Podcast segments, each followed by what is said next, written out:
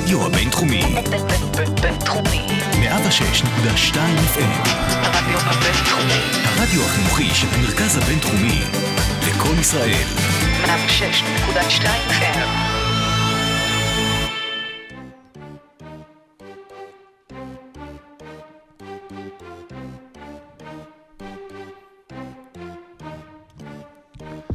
אם הציבור הישראלי היה צריך למצוא סיבות שישכנעו אותו ללכת להצביע בעוד חודש בבחירות, הגיעו הבחירות לאולסטר עם התוצאות וכל האנשים שצועקים, למה זה לא נכנס ואיך זה נשאר בחוץ? חברים, מי שרוצה להשפיע צריך להצביע ולא להתלונן אחר כך.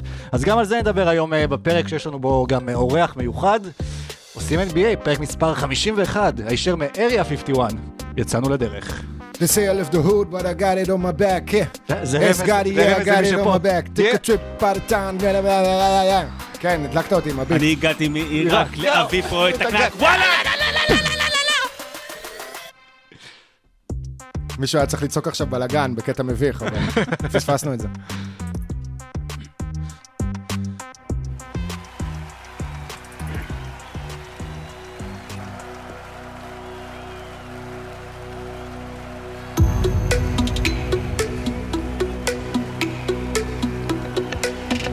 Ladies and gentlemen, welcome to Osim NBA.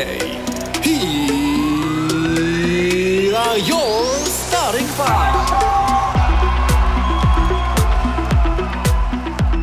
מדוע הוושינגטון וויזרדס כל כך טובה, והאם זה קשור למזרח או לדני אבדיה? היא לא טובה.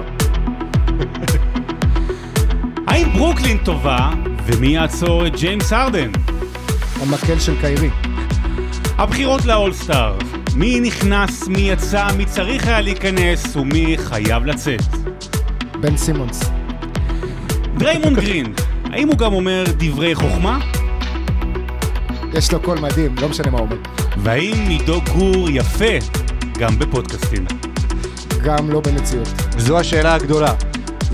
אנחנו על עושים NBA על פרק 51, ואם רק עכשיו הצטרפתם אלינו, אחרי שתי דקות של פרק, ואתם לא יודעים מי מתארח, שרון יציג אותו. אהלן, עידן לוצקי, מה שלומך? בסדר, מה נשמע? האם אתה יכול להגביר אותי? אקו, תן לי אקו, תן לי אקו. אני אגיד לך, זה הסאונד שלנו פשוט. אני גאה, ואני שמח להזמין לכאן את אושיית ה-NBA הישראלית, אושיית האינסטגרם, אושיית כפר סבא בעודה באיבה, אחד האנשים המיוחדים שפגשתי בחיי, ואני לא אומר את זה לחיוב, וגם לא לשלילה, פשוט זה מיוחד. עידו גור, מה שלומך? מצוין, כיף להיות כאן. לשנה היינו פה. אני לא מקליט פודקאסטים עם אחרים, אתם יודעים את זה, כי יש לי פודקאסט משלי. אני לא שוכב עם אחרים. כי אחרים לא רוצים לשכב איתך, אז אתה יודע, זה הופך את העניין להרבה יותר פשוט. אבל אם המאזינים לא יודעים, אז שניכם חברים שלי, כל כך הרבה זמן, וחברים אחים בנשמה, שאנחנו מדברים על כל כך הרבה דברים שלא קשורים לכדורסל. אתמול אני ועידו דיברנו בחמש, הבוקר דיברנו בחמש. אנחנו במצ'אפ השבוע, בפנטזי, הוא מנסה להרדים אותי. כמה? כן, כרגע, עידו מוביל 5-3. 5-3 נראה לי, תדע לך, אבל לוץ, אל תעלב, אבל עם דוידוביץ' נדבר הרבה יותר על דברים של החיים עצמם. למה? הייתה לנו שיחה טובה עליי. יש לנו אחלה שיחה, האמת שעליי... כי אני גרוע בפנטזי, כי אני גרוע בפנטזי. בדיוק סיפרנו שפעם נתתי לו את ג'ייק ראודר על מרקוס אולדריץ', אז זה אומר הרבה. כן, זה נשמע כמו מחלה, תמורת מחלה. כן, בדיוק לפני שנה גם היינו ממש פה, ובאולפנים האלה והצטלמנו שלושתנו. פרק מספר 5 או 6. ואיזה שנה עברנו?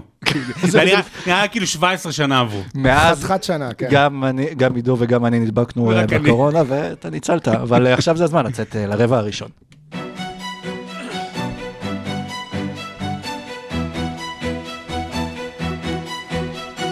רבע ראשון. ברבע הראשון אנחנו נתחיל ונדבר על הקבוצה אולי הכי לוהטת מבחינת הישראלים ב-NBA, סתם. אחרי 5 ניצחונות רצופים, הלילה הם מפסידים הפעם הראשונה, וזה הוושינגטון וויזרדס, שפתאום תפסו איזשהו רן משוגע שאף אחד לא ציפה לו, אני בטוח שגם שם לא ציפו, ובואו תסבירו לי מה בעצם קרה. אני לא רוצה להתחיל עם הוושינגטון, אני יודע שנתתם לי ליינאפ, אבל יש דבר אחר שצריך להזכיר אותו, כי ה-NBA בטירוף בשבוע האחרון. הטופ שוט. מה קורה עם הטופשוט? למה אני לא מצליח לקנות קלפים? אוקיי? מומנטים. למי שלא יודע, יש עולם חדש של ממרוביליית ספורט, של מומנטים וקלפים דיגיטליים. עכשיו, אפשר לקנות חבילות בסיס $9 עד $14, כרגע אין, כולן סולד אאוט, ואתה מקבל שם כמה קלפים. ובדקתי, ונתחבר מזה לוושינגטון ולדני אבדיה, אמרתי, נבדוק אם יש לדני איזשהו רגע. אז יש לו רגע אחד כרגע, שזה השלשה הראשונה שלו בקריירה, במשחק הראשון נגד פילדלפיה. כשאני בדקתי, הסכום שלו עמד על $375. $375. לא, מה זה, אבל זה כמו קלף, אבל שאתה רואה וידאו? שאתה רואה וידאו, זה עובד על הטכנולוגיה של הבלוקצ'יין בעצם. זה קלף 3D כזה, ומאוד ייחודי. זה משה חוגג מושקע. עכשיו, עקרונית, כל אחד יכול לראות את אותו מהלך ביוטיוב או במקומות אחרים בלחיצה בתוך כמה שניות. הסיפור כאן זה שמוציאים כמה קלפים כאלה, כמו נלך אחורה על הקלפים של הבייסבול, שרצים ממש חזק בארצות הברית, אחד של סנדי קופקס נמכר עכשיו במעלה $5 מיליון, הפיצ'ר היהודי. חבל, אני חושב שסנדי קופקס יהיה ב$5. אז אלה הקלפים החדשים בעצם, ואת הקלף הזה של דני אפשר היה להשיג בחבילת בסיס $9. עלה כשבדקתי לפני 3 ימים ל$375, היום הוא שווה כבר $550. מה זה אומר על דני? או על המהלך? לא יודע, סתם הייתי חייב. עכשיו בואו נתחיל לדבר על וושינגטון. אז לא, וושינגטון וויזרדס... תראה, זה מראה קודם כל, מה היה כתוב לפני יומיים? היו מרחק 3.5 משחקים מהמקום הרביעי במזרח. כן, אחלה קונפרנס. קודם כל, זה מסוג הדברים, מסוג הידיעות והכותרות שמזכירות לנו, אוקיי, זה הצד הזה שעכשיו לברון לא נמצא בו.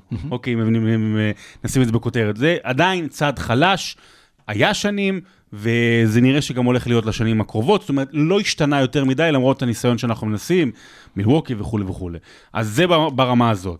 אם כן, כן, כמובן, יש שיפור. יכול לקלך, אבל המזרח התחזק השנה. התחזק, אבל זה עדיין, הוא חלש ביחס למערב. ואתה רואה את זה במעגל של הכישרונות והכוכבים שנמצאים. ואגב, העניין עם וושינגטון, זה לא ככה מה שניצחו, זה גם הקבוצות שניצחו אותם, גם לא ברצף הזה, זה פעמיים על ברוקלין, נכון, על הלייקרס, את דנבר, הם ניצחו שם. כן, דווקא את החזקות הם ניצחו, אבל תראה, ברדלי ביל, אני אדבר על זה אחר כך ברבע השני של האולסטאר, אבל אתה יודע, הוא באמת מוכיח שהוא כוכב על בליגה הזו, והוא גם שומר על יציבות עכשיו בדיוק בתקופה הזו, אבל אני אלך על וויסטברוק, זאת אומרת, הוא דיבר על כך שהיה לו המון קושי בתחילת העונה מבחינת הפציעה, היה לו איזושהי פציעה ברגל, ולכן הוא נכנס פחות לטבעת, ולכן הוא זרק גם יותר שלשות, והוא אמר, עכשיו אני הולך לזרוק פחות שלשות, וראו שמ-5.4 זריקות למשחק מחוץ לקשת, הוא ירד ל2 זריקות בלבד, האחוזים שלו עולים, קבלת ההחלטות שלו קצת יותר טובה, ואתה יודע, בסופו של דבר, וויסטברוק זה, אתה תקום איתו ותיפול איתו, ובינתיים כולם נפלו איתו. כן, הוא גם חזר לשחק back to back, רסל וויסטברוק, שזה גם בשורה טובה, אבל השאלה כמה זה ימשיך לאחר מכן, כשהעלות שלהם היא הרבה הרבה יותר עמוס.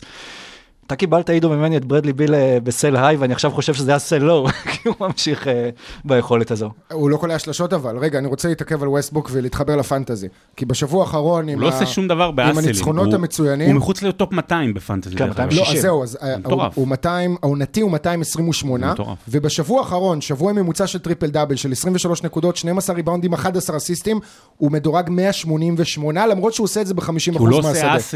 הוא מאבד הרבה.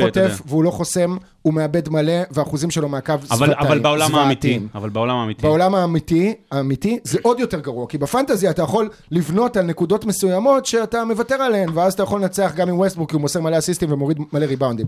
בעולם האמיתי, וואו, איזה חוויה קשה הזאת. עכשיו יבואו ויגידו אנשים, בגלל דני אבדיה, אתה מבקר יותר מדי את ווסטברוק וכו'. זה לא בגלל דני אבדיה, זה בגלל דני, אני רואה כל משחק של וושינגטון. עכשיו, אם אני הייתי רואה כל משחק של וושינגטון בלי קשר, בגלל ברדלי ביל נניח, שהוא אצלי בקבוצת פנטזי אחרי הטרייד הזה, הייתי מגיע לאותה מסקנה, גם אם אבדיה לא היה משחק שם.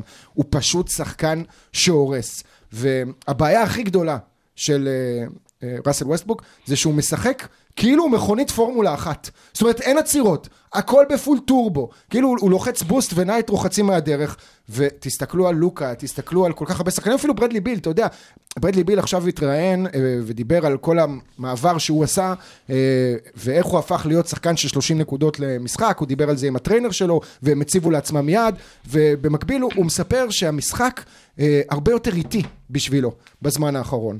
אצל ראסל ווסטברוק אין את הדבר הזה איתי. עכשיו, בהפסד לברוקלין אתמול, לקליפרס, בתחילת הרבע השני, 4 התקפות רצופות, שווסטברוק מתחיל אותן אחרי סל, כן, לא התקפת מעבר, וזורק, בלי למסור אפילו פעם אחת, וגם אם בחלק מהמקרים זה נכנס, עזבו שאתמול הוא החתים מלא לאפים, זה פוגע בקבוצה, ולא רק בדני אבדיה, זה פוגע גם ברוי צ'ימורה בצורה מסוימת, כי כשהוא מקבל כדור הוא חייב לזרוק אותו, עד שהוא נוגע בו, זה פוגע בדוויס ברטנס, שעד שהוא מקבל כדור לידיים הוא מעיף שלשות בלי הכרה, זה פוגע בשחקנים אחרים שבכלל נמחקו מהרוטציה, כמו איזק בונגה וטרוי בראון ג'וניור. טרוי בראון ג'וניור שחקן, הוא שחקן ששווה דקות בליגה הזאת, ואם הוא לא מוצא אותן, אז יש שם בעיה גם אצל סקוט ברוקס, וכנראה גם אצל ראסל ווסטברוק, ולגבי ברדלי ביל, ברדלי ביל זה כוכב על. וגם דני לא מוצא אותם, זה לא רק טרוי בראון, גם דני, ראינו שירד מ-25 דקות למשחק ל-11, 12, נוציא את המשחק שהלקרס רגע הצידה, יש שם איזושהי בעיה, זה כאילו פשוט נראה, אני פשוט לא מבין איך הם ניצחו 5 משחקים, כי זה נראה כל משחק שאין תכנון, בא, זורקים פעם 5. חשוב להגיד בהקשר הזה, יש נסיבות, ב-NBA וגם הם ניצחו קבוצות חזקות על פניו,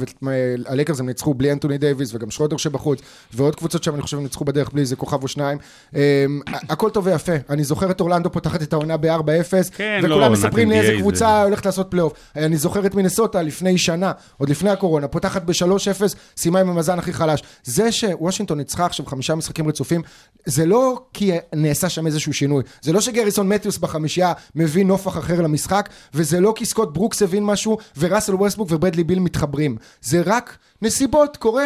לפעמים יש לך שבוע טוב, הקבוצה הזאת לא טובה, היא משחקת אנטי כדורסל, ואתם יודעים יותר טוב מכולם, שאני רווק, נשאר עד 6 בבוקר כל יום, ועובר בין משחקים ומשחקים. הוא נשאר עד 6 בבוקר כל יום רווק, ואז אחרי זה הוא מתחיל בזוגיות. מ-6 עד 2 בלילה הוא זוגי, ו-2... אז יש לי זמן לראות את כל המשחקים, ולראות את כל הכדורסל, וזה לא שכולן משחקות כדורסל יוצא דופן, אבל כל סיטואציה אחרת הייתה עדיפה. יום יבוא ואנחנו נסכם את הקריירה של ראסל ווסטברוק, וזה ממש שווה כאילו פרק שלם, האיש הזה, ובאמת הוא משהו טומן בחובו.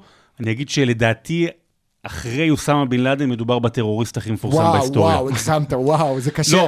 אני אומר דברים קשים עליו. הוא טרוריסט של כדור... תראה, אני מחבב אותו מאוד, אבל הוא טרוריסט של כדורסל. כן, לא של מגדלי תאומים. אם הוא משחק נגד דנקן ורובינסון, אבל הוא טרוריסט של כדורסל במובן מסוים. אבל בואו נדבר שנייה על וושינגטון, ויותר נכון על דני אבדיה, וצריך, טוב שעידו פה, ועידו הוא יותר מאימא של דני אבדיה, כיום הבן אדם שהכי אוהב את דני, ואני אומר את זה דווקא טוב, כי הוא לא אובייקטיבי, במובן הכי אובייקטיבי של המילה. זאת אומרת, הוא אומר, אני נכנס עכשיו לסיקור של 10 שנים, ואנחנו נהיה עם דני, כי זה הכי חשוב. לא, רגע, שנייה. לא, בקטע טוב. לא, בקטע טוב. אני בסופו של דבר אומר את האמת. נכון. את מה שאני מרגיש ומה שאני חושב, זה שאני אוהב את דני, וזה שאני מכיר אותו ואת המשפחה, ויש לי קשר אישי. דני אבדיה, הכל טוב ויפה, אבל זה לא קשור. ברצף הזה של וושינגטון ומה שקורה, הוא לא ברומטר. להבנתי ולדעתי, הוא לא ברומטר לגבי, כרגע הוא לא ברומטר אם וושינגטון תהיה טובה או לא תהיה טובה. הוא היה ברומטר ברבע הרביעי נגד הלייקרס. היה לו רבע רביעי טוב. היה לו רבע רביעי מעולה. נכון. זה מה שחייב להגיד עליו. אני חושב שבאמת דני נתן רבע מדהים ברבע הרביעי, והאנשים שמחו בטוויטר, הרשתות החברתיות, ואני לא מבין את הקבוצה של האנשים. שניסו להוריד. יש מתנגדי חיסונים, יש מתנגדי דני אבדיה, או מתנגדי סיקור דני אבדיה, שכאילו גם משהו טוב, כאילו לא יודעים איך לקבל אותו. הם תמיד, ואנשים משתפים ומראים איך ברשתות, גם ב-ESPN וגם בבליצ'ר ריפורט ובכולם משתפים את השלשה של דני ואת העבודת הגנה שלו על לברון. תראה, זה בעיה, אבל זה גם לא בעיה, אבל זה משהו שהוא שורשי חברתי, זאת אומרת, פעם היה לך מדורת השבט, זאת אומרת, הדוגמה הכי טובה זה מכבי תל אביב שנות ה-80, סבבה, או 70-80, פעם לא היו רשתות חברתיות, אז כל הצלחה או כל זה, היית חייב אפילו במובן מסוים לקבל, וחלילה להגיד משהו.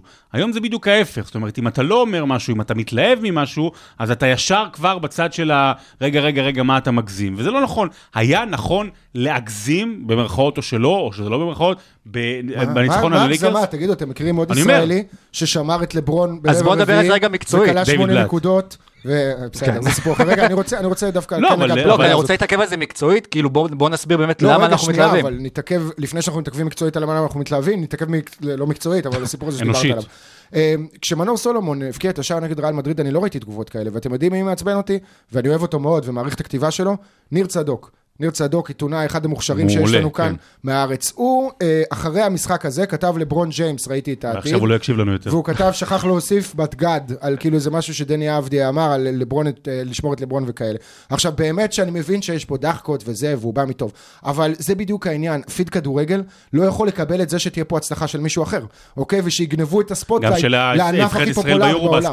נכון. אז מה שצחקו עליי, צחקו על ספרד, אז עכשיו אני אוהב את ניר צדוק ואני מעריך אותו ואני חושב שהוא תותח ואני כאילו הוא כותב לקהל שלו וזה בסדר, אבל אני נפגע, היה איזה משהו שהוא כתב על מנור סולומון, אחרי השער הזה הרבה יותר גדול מדני אבדיה, זה מה שהוא כתב, כאילו, ואני הגבתי לו שם עם איזה מימים שאני אוהב, של קטע של 15 שניות, בשם כל פיד כדורסל, עם איזה מישהו שמוציא אקדח לראש, אתם יודעים, החבר'ה האלה בערוץ. אני רוצה, בוא נלך ככה את זה למקום, אני חושב שאנחנו חצי עונה ב-NBA, האם זה נכון לדעתכם שנעשה פה השוואה חצי עונה ראשונה? אגב, צדוק צריך להגיד תודה, אני מרים לו פולוורס עכשיו. הוא מלך. לא, באמת שהוא מלך. חצי עונה ראשונה של קספי, לא חצי עונה ראשונה של דני אבדיה. אי אפשר להשוות. לא, הוא חצי עונה והוא חצי עונה, למה אי אפשר להשוות? כי סיטואציה שונה לחלוטין. לא משנה, עזוב סיטואציה. כי אומרי קספי הגיע לקבוצה שלא היה בשום כוכב, חוץ מזה שהגיע יחד איתו בדראפט. כן, אם נסתכל המספרים של קספי בעונה הראשונה היו ממש טובים, גם דיברו עליו נראה לי בעונה הראשונה שלו, הייתה הכי טובה. יותר מזה אני אגיד. כמו בן סימונס, דרך אגב. גם דני הייתה נקודת ציון בעונה הזו, ותהיה נקודת ציון בסוף העונה במפגש שלו מול הלייקרס, ומה שהוא עשה, ומה שהוא יכול לעשות, והרגעי קלאץ' שלו וההגנה שלו, וזה תהיה נקודת ציון בעונה הראשונה של הקריירה, וגם אצל קספי, המפגש מול הלייקרס המפורסם, שהוא קלה שם איזה 20 נקודות, מול קובי, מה שהתחרה מול קובי בריינט, זה היה משחק מטורף, גם הייתה נקודת ציון. אני רק רוצה להגיד לכולם, לאלה שמתלהבים יותר מדי, ולאלה שיורדים יותר מדי, שזה לצערי כרגע הרוב, זו רכבת הרים. לא, לא, הרוב התלהבו אחרי המשחק נגד הלייקרס. זו רכבת הרים מטורפת, אתה נכנס אליה, ולפעמים אתה עומד בתור, ואסור לך בתור להגיד שנייה אני הולך להשתין, ואסור לך בתור לשחק בטלפון, כשיקראו לך לרכבת הערים הזו, אתה חייב לעלות עליה, וזה מה שדני עשה ברבע הרביעי נגד הלייקרס, ובהזדמנות הבאה שתהיה לו, זה יכול להיות שזה יהיה הלילה, יכול להיות שזה יהיה בשבוע הבא, אני אומר הלילה מי ששומע את זה, באיזה יום כשזה יעלה. אם אתם שומעים את זה הלילה ויש משחק. כשפעם הבאה שהוא יעלה, הוא יהיה חייב להיכנס, את זה הוא מוכיח שכשיקראו לו לדגל אז הוא יוכל להיות שם. אבל אתה יודע, אבל כרגע הוא לא ברומטר בוושינגטון. זה בדיוק העניין. אני לא יכול לבקר את דני אבדיה כרגע, כי הוא לא... כי יש שעוד צריך טיסות. זה גם עונה אינטנסיבית, זו עונת קורונה. יש להם, לוושינגטון יש שבוע 5 משחקים, כשבעונה הנוכחית יש מקסימום לקבוצה. 3 משחקים, לא, אני אומר, אז אי אפשר אחרי כל משחק להיות כאילו, לשמוח שיש שם כוכב. בסדר, אנחנו מדינה של מנהל דיפרסיה, אתה יודע, זה ככה תמיד, ובוא נזרום עם זה. אבל שהוא באמת, בוא ניגע ממש מקצועית, אנחנו ראינו את דני במשחק הזה, באמת, נותנים לו לשמור על לברון ג'יימס, וזה מה שיכול לתת את המניות שלו להמשך, וזה מה שיכול גם לגרום אחר כך לזה שדני ישחק בסוף משחקים, והוא רוצה אותו עם העזרה ההגנתית והכל. כן, אבל הצחיק אותי כותרת, לברון נראה מתוסכל. כן. זה כמו שדורן חושש מהקליעה של... לא, כותרות זה משהו אחר. אני, זה מדהים אותי כמה אנשים בציוץ הזה, שכתבתי, פאקי ניצח את לברון, כמה הגיבו לי שם, ניצח את לברון? מה אתה אומר? לא יודע, כאילו, זה figure of speech. כן, הוא, יחד עם הקבוצה שלו, ניצח את לברון. לא חשבתי שזה היה קרב סייף, אוקיי? לא חשבתי שזה היה הקרב על ההר של הנסיכה הקסומה שם, של איניגו מונטויו, You Killed My Father, Prepare to Die, ופרינס וויסלי, כפרה עליו. בקיצור, קשה לי לבקר את אבדיה, ולא בגלל שיש איזושהי מערכת יחסים, ולא בגלל שאני אוהב אותו, מעבר לזה שאני מכיר אותו, בגלל שהוא כרגע בקבוצת כדורסל, שאני לא יכול לבקר שם אף אחד, חוץ מטרסן ווסטברוק, וכביכול ברדלי ביל, ולברדלי ביל אין לי ביקורות. אין לי מה להגיד עליו, לא קשור לפנטזי, אוקיי? הוא עושה... הוא הפך להיות סקורר באמת בחסד, יוצא דופן, והוא עושה את זה בדרייב. זאת אומרת, אתה באמת אומר שהמאמן והתמהיל של הקבוצה לא מאפשרת ביקורת, בין אם זה על דני אבדיה, בין אם זה על רובין לופז, וכל אחד, ועל צ'ימורה, זאת אומרת, הם מה שנקרא נקלעו לסיטואציה. תשמע, ראינו את הנאום בחדר הלבשה, אחרי הניצחון על הלייקרס, וסקוט ברוקס אמר שם משהו שכל כך הרגיז אותי. הוא אומר, דני, יופי של התאוששות אחרי מחצית ראשונה חלשה. הבן אדם שיחק 4 דקות במחצית הראשונה, וקיבל אולי מסירה אחת. זה לא נקרא מחצית ראשונה חלשה, הוא היה non-existent. בשביל להיות חלש, אתה צריך לטעות, לעשות דברים. וזה בעיה גם של סקוט ברוקס, אוקיי? זה מאמן שלא שולט בקבוצה הזאת. בוא, יש דברים, אני לא אפתח את הכל, כן? אבל יש דברים שקורים בתוך וושינגטון שהם זוועה, שהם לא דומים בשום צורה לארגון כדורסל מקצועני. ובראשם זה ראסל ווסטברוק. הוא הבוס. יותר ממאמן ויותר מג'נרל מנג'ר, והוא תובש שם את הדרך, ולפעמים זה נעשה בצורה לא הכי מחבקת, ולא הכי מכבדת, וזה מכניס שחקנים אחרים גם לסטרס, זה יוצר איזשהו מצב כזה שבו יש לך בוס, שהוא בעצם שחקן יחד איתך על הפרקט. ראסל ווסטברוק מכניס את עצמו למשחקים. הוא בוחר מתי הוא משחק ומתי הוא יורד לספסל, פחות או יותר. וזה מאוד מאוד בעייתי. יחד עם כל זאת, אוקיי? חייב להוסיף פה כוכבית.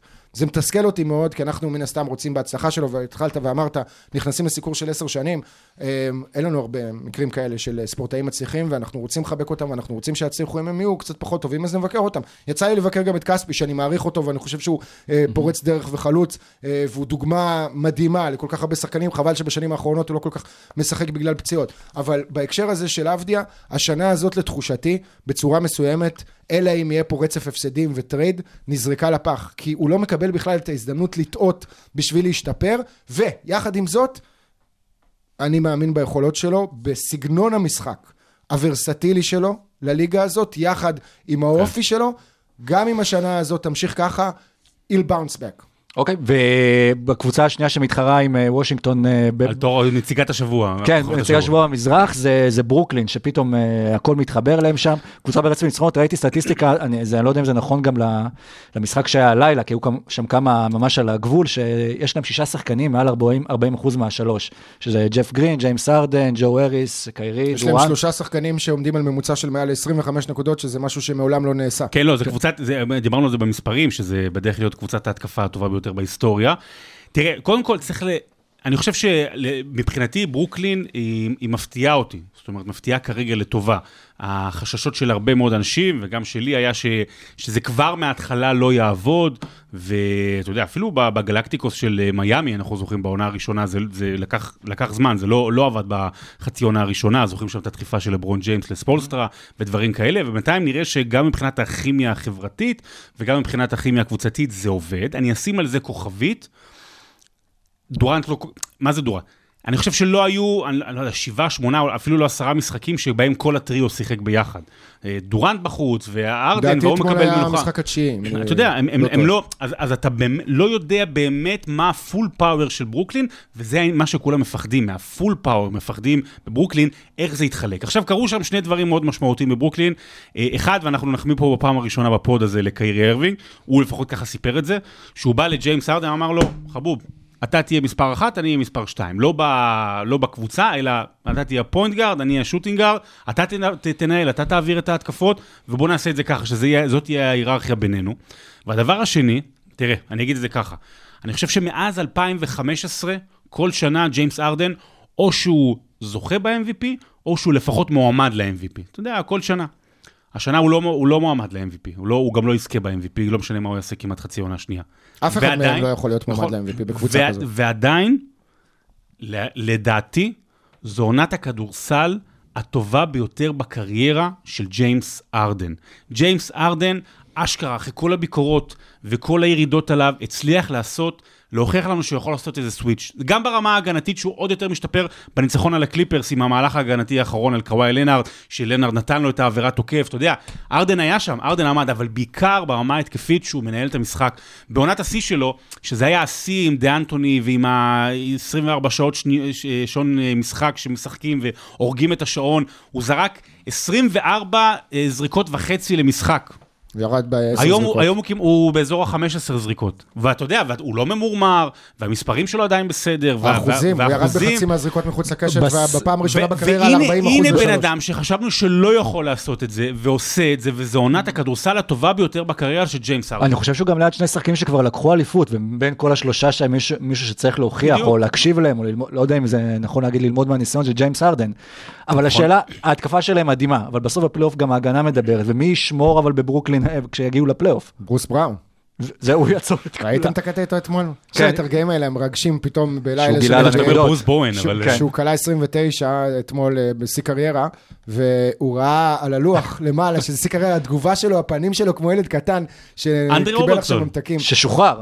שהוא היה אמור נגיד גם לשמור, והוא שוחרר. מה היה שם תגיד? הם הביאו את רוברסון, את אימן שמפרט, ואת נועבון בשבועיים, וחתכו אותם, מה? יכול להיות שהם מפנים מקום.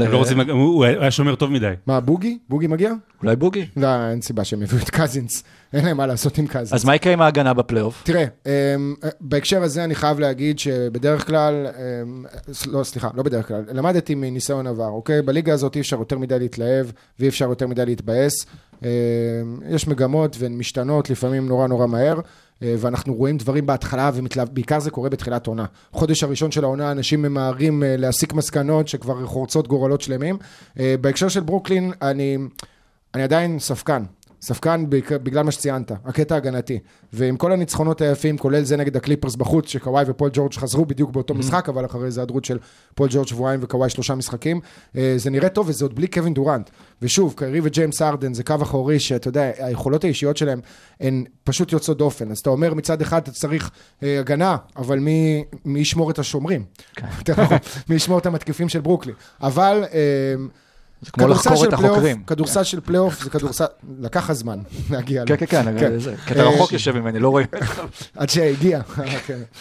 בקצור, הגנה מנצחת משחקים בפלייאוף, והגנה מביאה אליפויות, וזה לא שאין שם הגנה בשום צורה. כן, קרי ארווין קץ את עצמו ואמר, אני שומר כמו קונוס כרגע, כולם עוברים אותי בקלות. קווין דורנט, שומר מצוין, שלא מקבל על זה קרדיט, וארדן שוב, לפעמים הוא מזייף קצת בהגנה, אבל כשהוא מקבל שחקן בפוסט-אפ, או בסיטואציה הזאת, כמו שהזכרת עם קוואי לנארד, הוא יודע לתת שם את הגוף שלו, בטח ברגעים החשובים. ויש הרבה גוף לתת. יש הרבה גוף. איך זה התפתח כשאנחנו מסתכלים קדימה? אני לא אופטימי. מה זה לא אופטימי? אני כן חושב שזאת קבוצה בוא נגיד שלפני חודש לא האמנתי שהיא תעשה גמר NBA, עכשיו כשאני מסתכל על הקונפרנס המזרחי, בדיוק. נראה לי שהיא הפייבוריטית, עם כל הכבוד לפילי ולפתיחה שלה, וליכולות ההגנתיות של ג'ואל אמביד ושל בן סימונס, ובן סימונס זה סיפור אחר לגמרי, אבל אני לא הולך לסטות פה מנושא לנושא. ממש עוד רגע אנחנו נדבר. כי יש פה ליינאפ של אנשים אחרים, ואני צריך זה. למרות ש... להיות ממושמע. מהמשפט הראשון ראית נאמן לליינאפ. כן. לא, הכנסתי איזו אנקדוטה קלה שהייתי חייב לשחרר ולדבר עליה. אני חושב שבמזרח כרגע זאת הקבוצה הכי חזקה.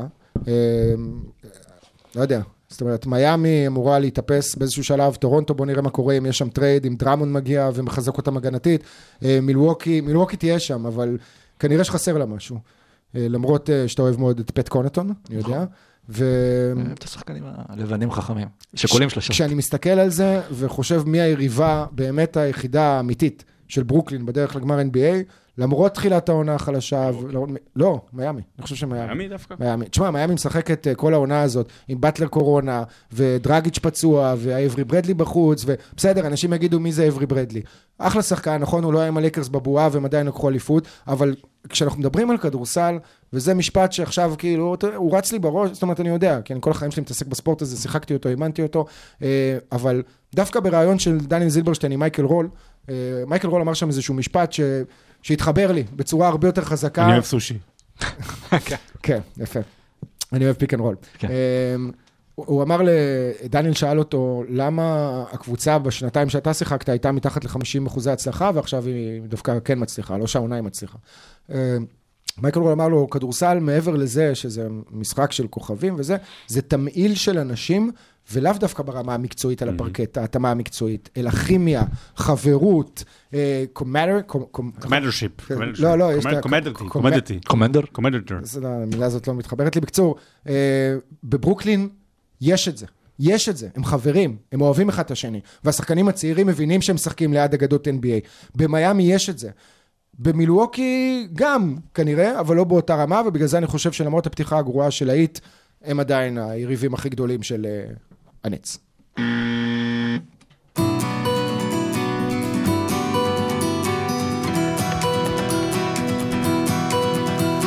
רבע שני. היה הרבע הראשון מאוד כיף, אני חייב לציין.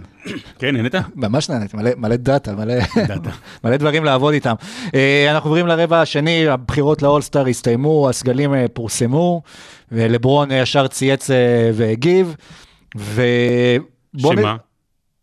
על דווין בוקר קודם כל. הנה, אתם מבינים, כאילו, מדהים אותי. פשוט אנשים מדהימים אותי בטוויטר. מקבל תגובה עכשיו על הציוץ ההוא, על המשחק של דני. תשמע, אתה ילד מאוהב עיוור באמת, אז זה היה כמה זה לא מקצועי. אופה, בלוק. לא נזכיר את השם שלו בכלל. אתם יודעים כמה אני חוסם אנשים בזמן האחרון? אתה צריך מעייף. זה בגלל שהוא צריך בלוקים במצ'אפ השבוע. איזה מעייף זה. הפרק מלדאון שלי דו. לא, אני רק רוצה להגיד פה משהו, אם כבר זה, אתם נותנים לי את המיקרופון.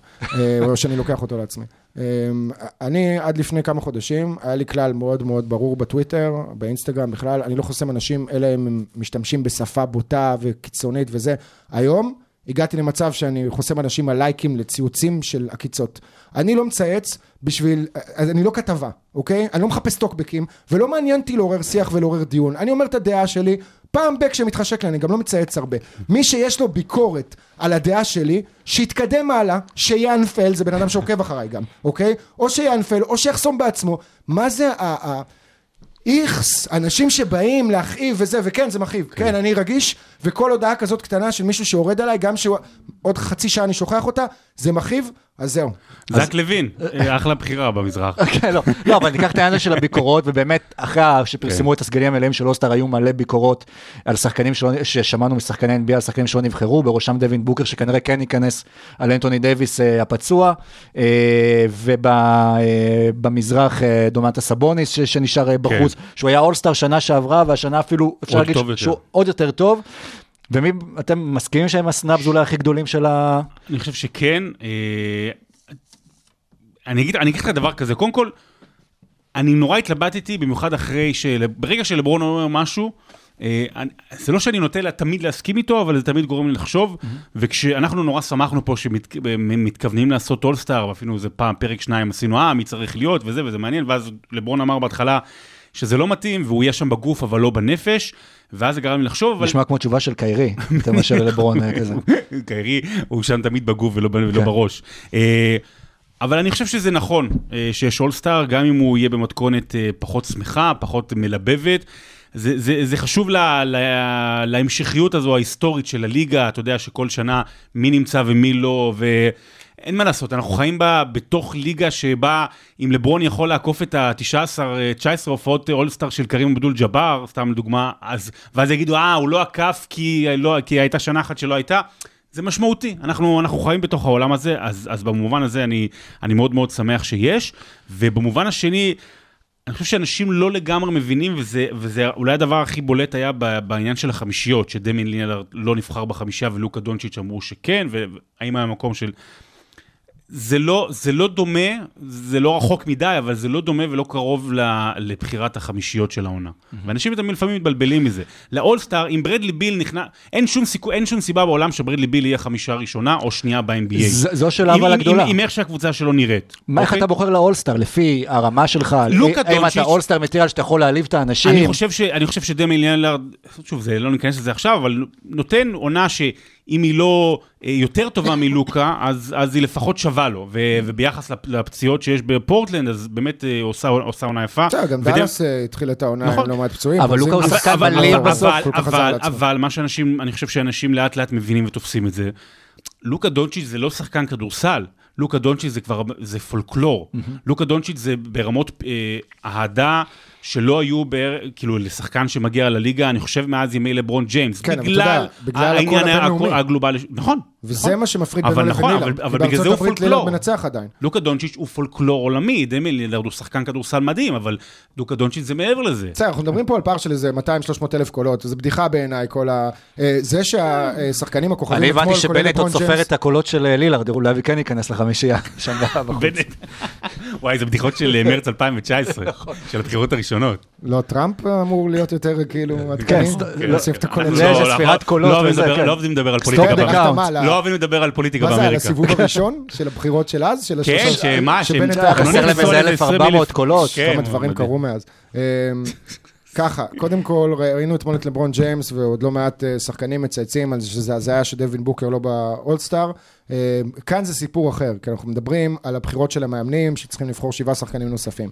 כשמדובר על הבחירה של הקהל, אין מה לעשות, זה פופולריות, לפה ולשם, כל אחד מהם קיבל 3 מיליון קולות פלוס, אולי לילארד קצת פחות, לא זוכר בדיוק את המספרים, זה לא משנה, זאת אומרת, זה שלילארד לא נבחר לחמישייה של האולסטאר, זה נחמד וזה סבבה, אבל אין בזה כלום, ואני חושב שגם הוא לא לקח את זה קשה. יש עוד מישהו לדעתך חוץ מסבוניס ו...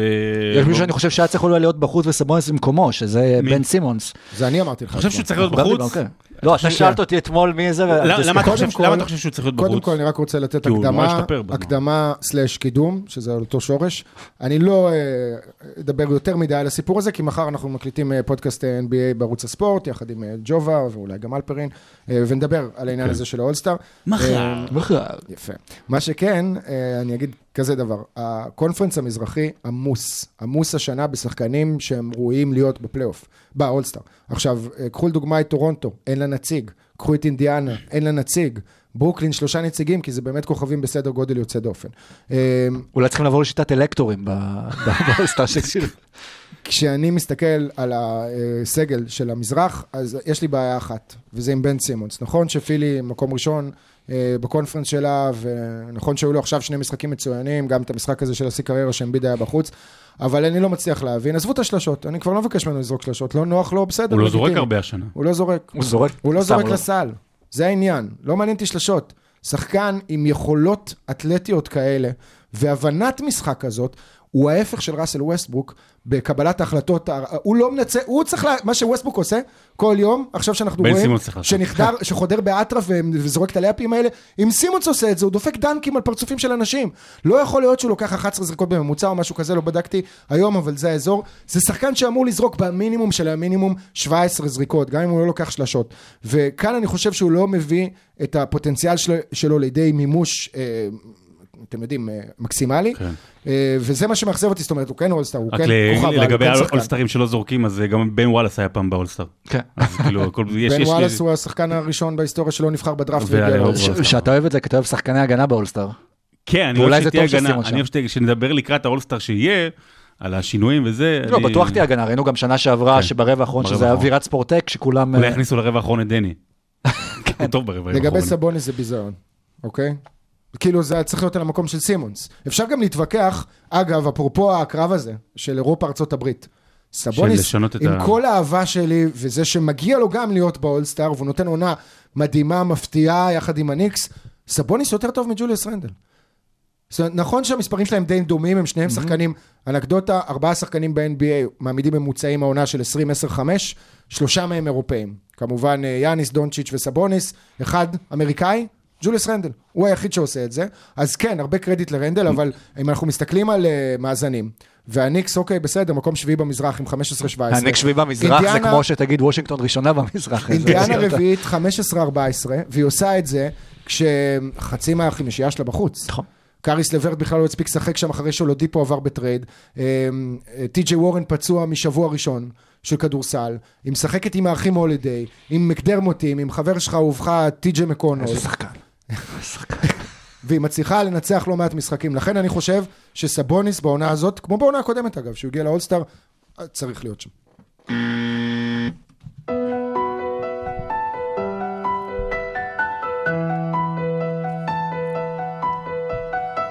רבע שלישי. עידו, אתה כמו לוקה, אתה מקבל את כל הבאזר ביטרס. זה כן, אני כל הזמן חופר. לא, אבל אתה בסוף נותן את הבום בסוף. כי אתם מבינים שעם כל הכמות מלט שלי... אבל הוא חם, מדבר, גם מבינים אותו בטוויטר. הוא רותח, גם היה פה פקק בכניסה היום לבטרום. לוצקי יודע באמת למה. כן, אבל יש אירועי פורים גם בכניסה ש... קיצר היה פקוק. אנחנו נדבר קצת על לוטקס ברבע הזה, הדברים העניינים שמרו שחקנים, בשבועיים האחרונים, אחד זה שחקן שעדיין פעיל בליגה דרמונד גרין, ואחר כך גם נדבר על כמה דברים שאמר קווין גרנט, ונתחיל עם דרמונד גרין, שיוצא באיזשהו סוג של רנט על הליגה, או על התקשורת, ועל היחס שלהם כלפי שחקנים וכלפי הקבוצות, והוא כועס על ה... על איך שהתקשורת בעצם מתייחסת לשחקן שרוצה לעזוב קבוצה, בדיוק, ולאיך שהקבוצה מתייחסת אליהם. מה שבעצם דרמונד גרין אמר, שכשהוא מתייחס, אפרופו מה שהיה עם, למשל, עם ג'יימס הרדן, שכשהוא רוצה לעזוב, אז כולם מציגים אותו כסרטן בקבוצה, או כחדר הלבשה, אבל כשקבוצה עושה עסקה וזורקת איזה מישהו, אז אף אחד לא בא בטענות אליה. עכשיו תראו, אני חושב ש... זה נושא שהוא כבר כמה שנים ב-NBA, במיוחד בשנים האחרונות, והוא נושא בשנים האחרונות כשהשחקנים הפכו להיות יותר חזקים והרבה יותר מחליטים. כמובן, דיברנו על זה מימי לברון ג'יימס רוצה לעבור למיימי, ואני חושב שהרגע הכי נכון למה שדרמונד גרין אומר היה כשבוסטון סלטיקס שלחה בטרייד את איזיה תומאס. זה היה זמן לא ארוך אחרי אותה, זה שהוא יום אחרי שאחותו נהרגה בתאונת דרכים. לא, מה פתאום, לא יום אחרי. זה היה זמן קצר. לא, שהוא עולה לשחק אחרי שאחותו קודם כל. עולה לשחק יומיים אחרי, זה קרה בפלייאוף. מה חשבת שאמרתי? אמרת שיום אחרי שאחותו נהרגה. לא, חלילה, לא. איך שהם התייחסו אליו. שהוא עלה לשחק יום אחרי שאחותו, והוא נתן שם משחק ענק ועם הדמעות, ובאמת הרגשת שיש פה איזיה תומאס שמתחבר לבוסטון ולערכים של בוסטון, והוא הולך פה עכשיו להיות שחקן הרבה שנים, ואופ, הוא לא יודע, חצי שנה אחרי זה, משהו כזה, כמה חודשים, שלחו אותו בטרייד לקליבלנד, והכל גם שם נגמר. ואז באמת זו הייתה הדוגמה הטובה ביותר. הנה החוסר על הלב שיש למועדונים ולפרנצ'ייז. ודריימונד גרין כמובן צודק, אבל, ואחרי שהוא אומר, אני חייב כאילו לחשוב על דברים אחרים, כי כולם נורא מסכימים אותו יחסית בקלות מדי, אבל צריך לשים פה איזושהי כוכבית. רבותיי, זה עדיין עסק. רבותיי, זה עדיין עסק, ועדיין השחקנים הללו חתומים על חוזים, חוזים ש... עזוב שזה חוזים של מיליונים, זה חוזים ש... אלפי אנשים, אני לא מדבר על אוהדים, מאות אנשים, הם תלויים בזה, זאת אומרת, הם תלויים בחוזה, למי שנתנו לו 20 ו-30 ו-40 מיליון דולר, הם תלויים בהצלחה של השחקן הזה, אוקיי? כי אם לא יהיו מחירות כרטיסים, ואם הקבוצה לא תצליח, אז הוא יפוטר וזה יפוטר, וכל השוק של הקבוצה יורד, אז הרבה מאוד אנשים תלויים בחוזה הזה. אז עם כל הכבוד, לא תמיד ולא בכל סיטואציה יכול לבוא כוכב גדול ככל שיהיה ולהגיד, רבותיי, אני רוצה לעזוב, וזה בסדר גמור. או להפך, אם קבוצה חושבת שנכון עבורה לעשות טרייד, עד כמה שזה כואב. זה חלק, לא כל דבר צריך להלביש עליו איזושהי, נגיד איזה, לבוש גזעני. הרי מה אומרים? תיאוריית המטה, שבעצם השחקנים, רובם כמובן שחקנים שחורים, הם הרכוש של הקבוצות, וזה נשמע רע כשאומרים את זה. אבל זה נכון. ראינו אבל גם דוגמה. אבל הם המוצרים שהקבוצה מציגה כלפי חוץ. הדוגמה הכי מפורסמת, נראה לי, זה במאניבול, שבילי בין, כלומר ברד פיט, מלמד שם את ג'ון הייל איך לשחרר שחקן, שאומר לו בלי רגשות, בלי לשאול אותו, כנס, תגיד לו, תן לו את הכרטיסים, מקצוען, תן לו את התיק, הכל מסודר, ותעבור אל הקבוצה הבא, וזה משהו אבל קורה בליגה, אמרת ככל שיהיה הגדול השחקן, שמענו את לברון מעביר ביקורת על זה שמתקיים האולסטאר, ודריימונד גרין עכשיו גם מעביר ביקורת על התקשורת איך שמתחשת לשחקנים, וזה דברים שעוד גם התחילו בבועה, ובעובדה ששחקנים לא רצו לעשות הבועה, כן רצו לעשות את זה בתנאים שלהם, ויכול להיות שהבועה בסוף נתנה להם אולי איזושהי פתח, שמרגישו שהם אולי יכולים להשתלט על הליגה ולהגיד מה שהם רוצים. דריימונד לא היה בבועה, היה באולפן של TNT באותו זמן. כמה דברים, קודם כל לגבי... אבל דריימונד הוא מהמספרה של לברון. כן, דה שופ. קודם כל לגבי דריימונד גרין, לפני שניכנס למהות של הדברים שהוא אמר, איזה כיף לשמוע אותו מדבר.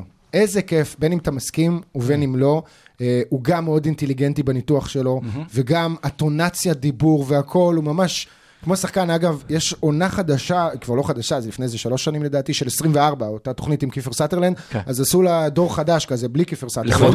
לכבוד קובי עשו. ויש שם דמות, יש שם שחקן אמריקאי, שתקשיבו, הוא קופי, דריימונד, שלא ראיתם דברים כאלה, אוקיי? גם בטון וגם בהכל. דריימונד בכלליות הוא בעונת כזה, לא יודע אם זה רידמפשן, אבל גם מבחינת איך שתופסים אותו, כשעכשיו רואים איך הוא מתפקד בגולדן סטייט בלי קליי וממש... תשמע, אני חשבתי בתחילת העונה שהוא כבר מעבר לשיא שלו. כן. והוא מוכיח שלא, שהוא ממש לא, ותהיתי בהקשר הזה.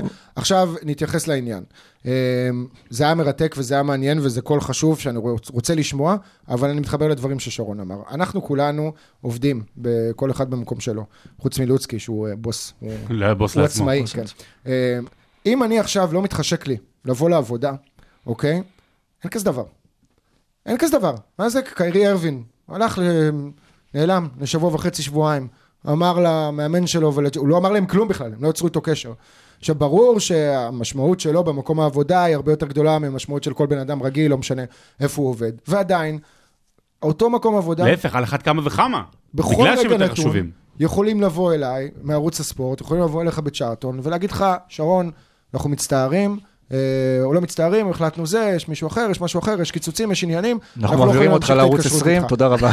זאת המציאות, ככה החיים עובדים. עכשיו, מה שדריימונד גרין בא ואומר בעצם, זה שתנו לי לקבל את ההחלטה על הבן אדם שמשלם לי כסף, על קבוצה, על עיר שלמה של אוהדים, שאני לא אשחק ואני אבחר מתי לעבור ולאן לעבור. עכשיו, אני לא ארחיב יותר מדי בנושא הזה, אני רק אגיד שאין לי בעיה לא עם השחקנים, ולא עם הבעלי קבוצות, או ה-GMs, שמחליטים לפעמים לחתוך שחקן, כמו עכשיו הסיפור שהציתי את הכל עם דריימון.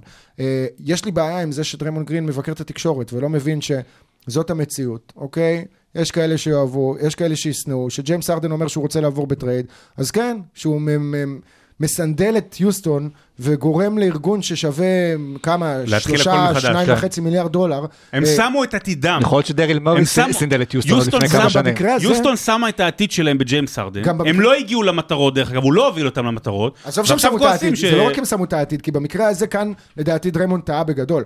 ג'יימס ארדן קבע את הטון ביוסטון במשך כמה שנים, נכון. וכל מה שהוא רצה הוא קיבל.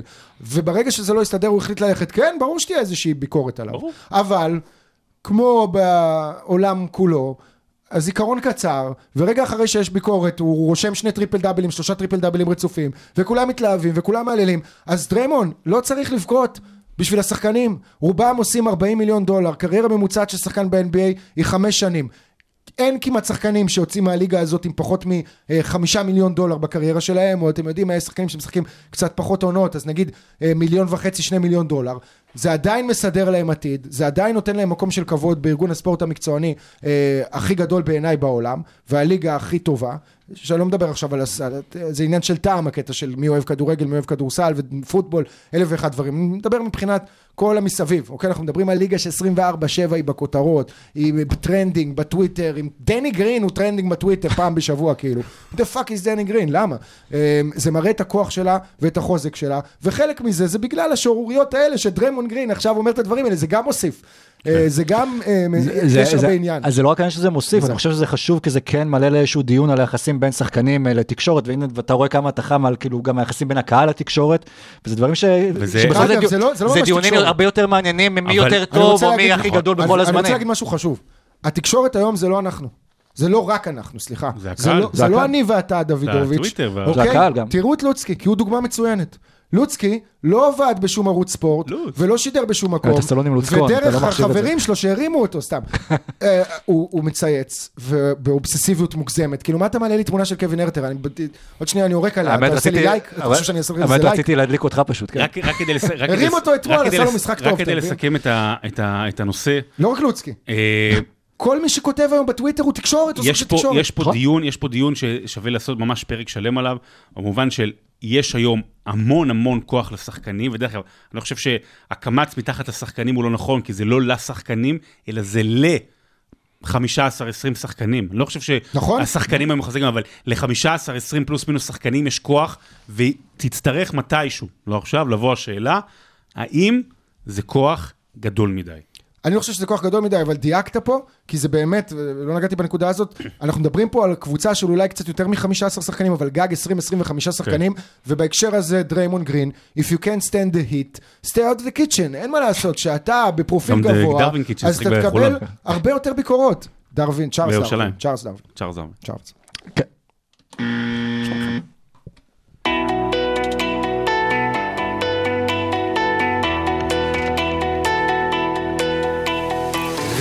רבי.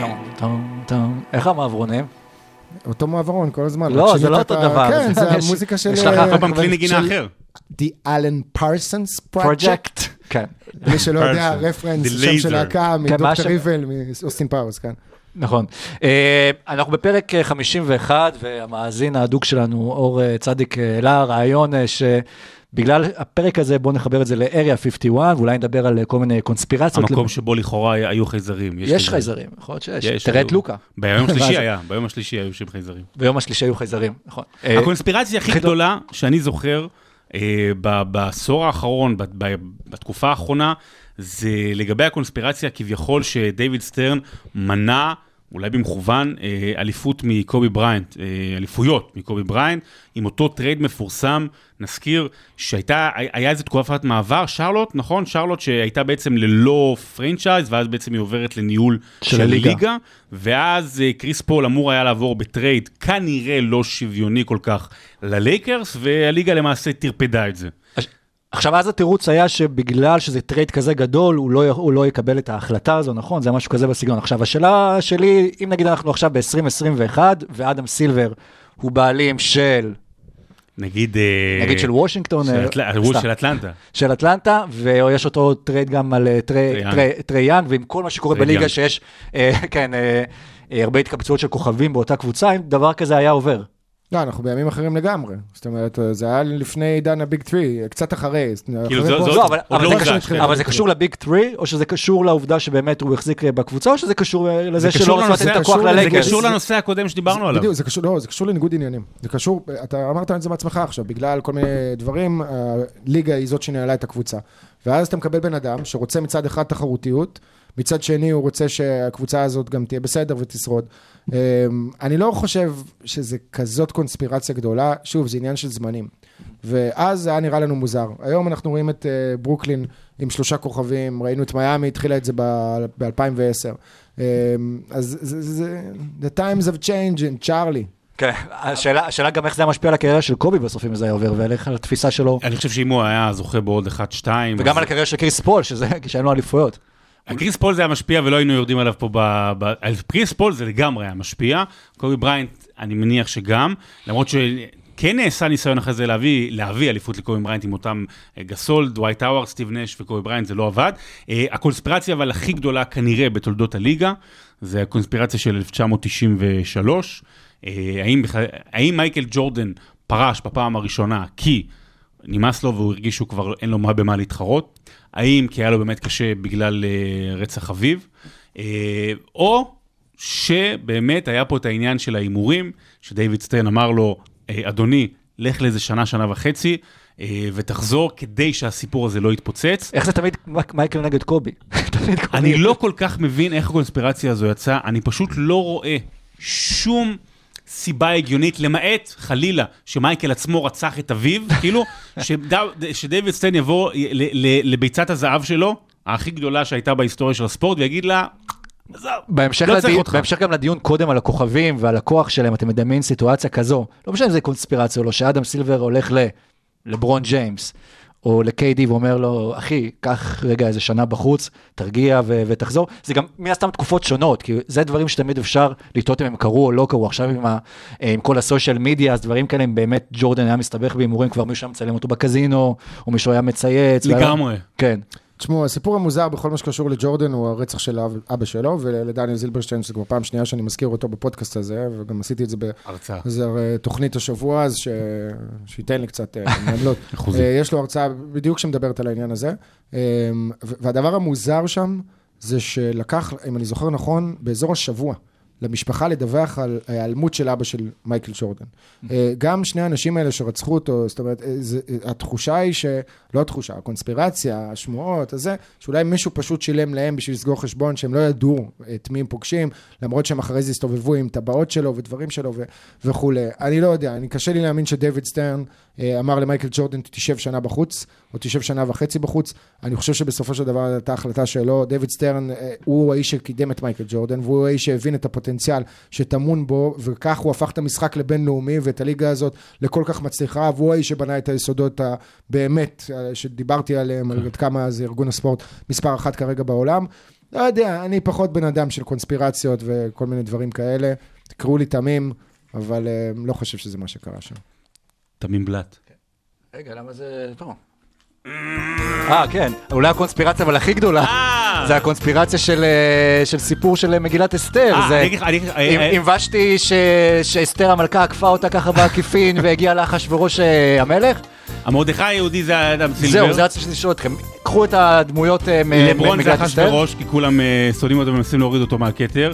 אני לא עושים את זה יותר לשפות יפעלו אותם. אמן הרשע זה ראסל וויסטברוק. אוקיי, ראסל ווסטברוק זה אמן הרשע. או ראול נטו. וויזאטה, מי זה וויזאטה?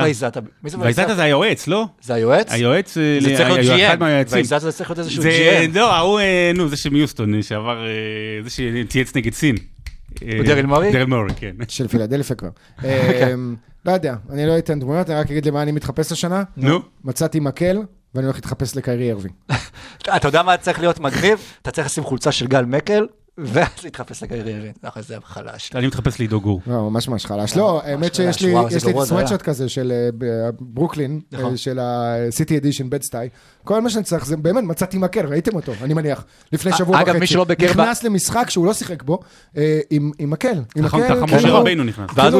וכולם צחקו עליו, וגם קיירי, בהמשך הדיון הקודם, כעס על כל אלה שצחקו עליו, והעביר עליהם ביקורת, והסביר למה הוא נכנס עם המקל ומה המשמעות של זה. הוא רושבת אינדיאני בגלגול קודם או משהו כזה, לא? קיירי ארווין. הוא כנראה, זה תחפוץ אינדיאני, זה טוב. אגב, מי שלא יודע, יש NBA Store גם בישראל. וזה נמצא... עידו יש לו אחוזים שם עם הממורביליה. אצל עידו, ה-NBA סטור, אם אתם רוצים לקנות פריט מרצ'נדייז של כל קבוצה, גם רטרו, הלכו לעידו, ואתה מוכר במחירי... לא, בגלל שרזית עכשיו ממש, אני יכול להוריש לך, כי כרגע אין לי מישהו אחר. חבר'ה, נהניתי מאוד. כן, אז רגע, נשים קודם בעזה. בעיקר שמושי לא פה. עכשיו אתה יכול לספר שנהנית. נהניתי מאוד. עידו גור זה מעיין שופע של... של אהבה לליגה. ותמשיך לאהוב את דני. תודה, מתוקי. הלוואי ו... שוב, חשוב לי להגיד דבר אחרון פה בהקשר של דני אבדיה. כשהוא לא יהיה טוב, הוא יקבל ממני ביקורת. תן לו בראש. הוא פשוט לא מקבל מספיק הזדמנויות להיות לא טוב, בשביל שאני אבקר אותו. אני רק רוצה להגיד שהלוואי ובאמת, לכל אחד שמתעסק בדברים שהוא אוהב, את הפשן של לידו יש, כמו שיש לו על NBA, כי באמת, כשמאזינים לו... דברים אחרים פחות, אבל של הפשן של לידו... לא, כשאתה מאזין לו ואתה רואה אותו, אתה מתחבר כתורקי, באמת כאילו שאכפת לו, ושזה מעניין אותו, ושזה בוער בו. אתה יכול לעזוב את היד שאתה שם מתחת לשולחן לידו עכשיו, כי זה לא נעים. לא, בגלל זה השבתי אותו רחוק עכשיו, אבל אני מאחל את זה לכולם, ולכל מי שתעסק בתקשורת, ולכל מי שאוהב NBA, כאילו, לפוג מזה קצת. חברים, תודה רבה, לי ממש כיף, תמיד כיף איתכם ביחד. ומתי קובעים לטוקיי? אולי רוצים עכשיו לקבוע? מה עם פודקאסט פנטזי? אחרי העוצר. דרך האפליקציה החדשה קלאבו. התקנת אותו? תפסיק למכור כבר דברים בתוכנית, אנחנו ברדיו הבינתחומי. אני לא מקבל מזה עמלות, לא מקבל מזה כלום. חבר'ה, תודה רבה, אני אוהב אתכם מאוד. אתכם. אני יודע, חידדתי שאנשים לא יתבלבלו, ידעו שזה אתכם ולא אתכם. תגיד אבל מילה אחרונה, אני כל הזמן אמרתי מילים אחרונות. תודה רבה, נתראה בשבוע הבא.